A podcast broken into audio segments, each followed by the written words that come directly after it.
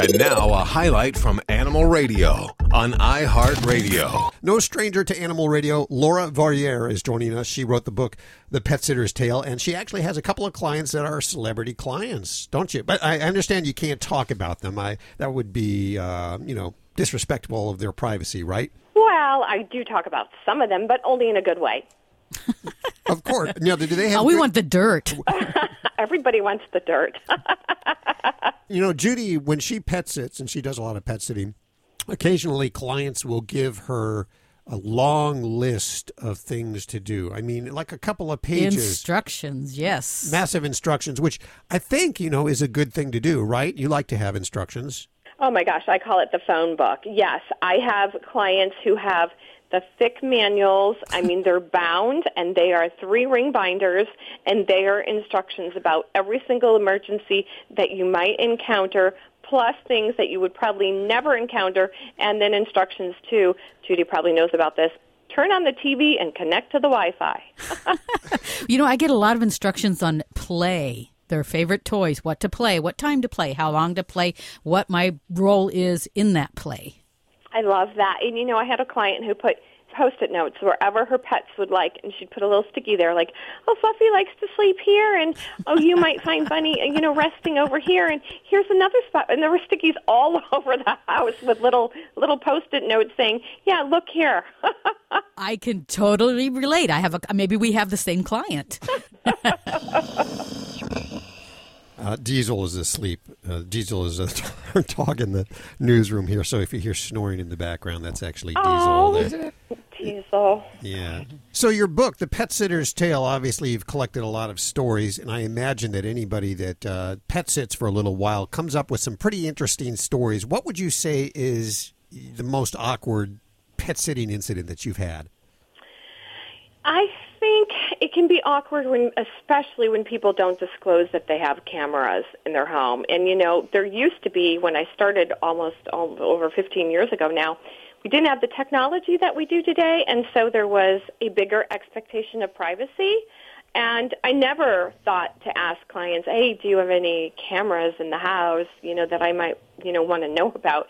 But now I think that the the most awkward thing is going to a client's house not really realizing that they had a, a, a camera and you know taking a shower and coming out in a towel and having them call me and said, you know, we forgot to tell you that we have cameras in the house. I'm like, oh my gosh, thank God I'm walking around with a towel on. I mean, thanks for telling me now.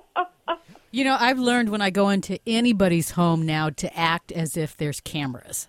You have to. You Yes. absolutely have to. And you know, it's it's really too bad. I don't like to think about the cameras, but you ha- right right, you have to. And when I hire employees, I always tell them, you know what? Listen, don't do anything that you wouldn't want to see yourself doing in front of a jury of your peers, okay? you know, keep it on the up and up. If you're questioning anything at all, don't do it. And you know, it's a slippery slope because clients say, help yourself, make yourself at home, and then they're watching you. So it's, you know, it's a little bit uncomfortable sometimes. Exactly. What would you suggest for somebody that wants to get into the business? You know, this is a great business to get into. There is very little barrier to entry. You don't have to invest a ton of money into dog walking or pet sitting. You can kind of start where you are, make up a business card, get a website, but most of all, meet your neighbors and let your friends and family know that you're available for pet sitting and dog walking if you're going to offer dog walking as well. Because this is the kind of service that people need and want, and once they've used you once and you've done a good job, they will definitely call you again. I know, sometimes too much. I'm on call all the time. Do you, do you have any clients that you just uh, you have to turn away just because they're too high maintenance? Had only a couple throughout the years, and I recently had a client that had two giant Dobermans, and she created them, which is fine, but they were aggressive. And she would say to me, you have to be the alpha. You can't let them know that you're scared of them. Well, I wasn't scared of them, but they weren't my average sort of fluffy, happy-go-lucky dog. And I felt that they were t- a little too aggressive and that it could turn. And I just I had to say to the client, you know, I think that they would do better with maybe a male care- caregiver because they really responded to that male energy. And I, I kind of had to say, you know, you, you, you're probably better off going with someone else because I felt uncomfortable in that situation with these two huge Dobermans. They um, they, they made me nervous, quite frankly. And dogs never make me ner- nervous, and those two did. So that was a situation where I had to say, "Hey, you know, it's this is not a good fit." And then one other time, I had a situation with a client that was overfeeding her dogs. They were hugely obese, and she, you know, she believed food was love, and she gave them way too much food, and they were probably really not even able to move very well. They couldn't even go on walks anymore, and it was just really sad, and I had to let that go too because I just really couldn't reconcile the treatment of those pets, and I couldn't come up with a delicate way of saying, hey, in my opinion, what you're doing isn't right for the animals. Yeah, I had a client one time. I was a cat, and they wanted me to pop three pills down its throat, and that cat wanted to kill me. Oh, and I said, you know what? I That's can't do that hard. job. Yeah. yeah. They've called me back, and I said, nope. I, the cat wanted to kill me the last time. I'm not. I'm not going And- near him. There's nothing. Hmm. I'll tell you. I, I would take on a gnarly dog. I would not take on an aggressive cat, though. A cat, you will always, if a cat scratches you or bites, it will always become infected. Now, that's not always true if you get scratched or bit by a dog, but a cat, because of the bacteria in the mouth, you will always get an infection from a cat. Cats are terrifying. Let's face it. If they're bigger, they would eat us. We're talking with pet sitter extraordinaire Laura Vorreyer. Warrior, Laura Vorreyer. warrior, Vorreyer. warrior. You know, when you tell people that you're for your job, your work, that you're a pet sitter, sometimes they look at you like, well, it's not really a legitimate job, but it can be a six-figure salary for some people, couldn't it? Oh, absolutely, absolutely. And I think that the that the sort of consensus on it is changing because now you see the look at DogVacay and Rover.com and these on-demand wag, wag.com. These apps and these on-demand dog walkers and pet sitters. I mean, you've seen a lot of venture capital go into these startup companies, and they are um, disrupting sort of the the whole industry with their on-demand this and on-demand that. So you can do very well, uh, especially if you are one of these people at the top of those startups. But this is business that you can take it as far as you're willing to go with it. You can hire employees, you can franchise, you can have multiple lo- locations, and there's a lot that you can do in your own home without even needing to get a facility. So I I think this is a very lucrative business. You know, before you told people you're a pet sitter, a dog walker, you know, they're kind of thinking in their back of their mind, oh, you're just a loser.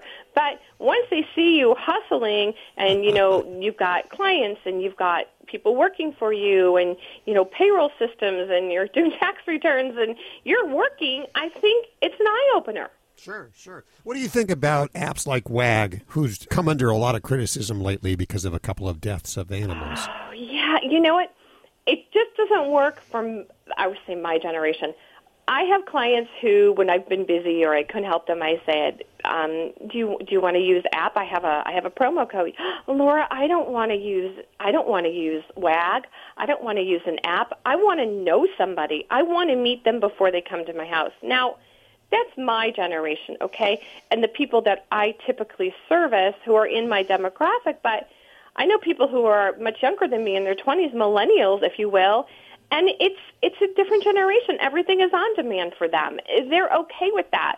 So, I think it depends on your comfort level. It doesn't work for me. It doesn't work for my clientele, but it's obviously working for some people because I see the cars in my neighborhood. I see the people who I, you know, they'll say, "Oh yeah, I work for Rover, I work for WAG, I work for Uber, I work for Lyft," and they're helping them, you know, eke out a, a living, and that's the gig economy.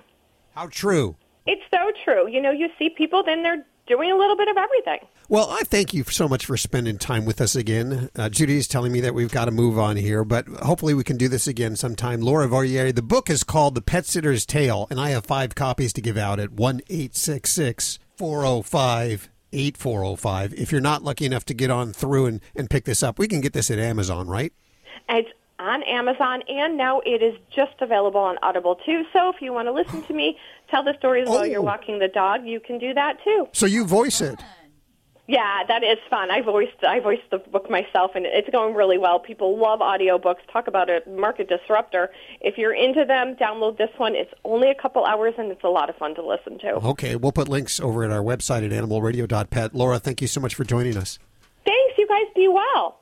I love her cheery enthusiasm. You're listening to Animal Radio. Visit us at animalradio.com or download the Animal Radio app for iPhone and Android.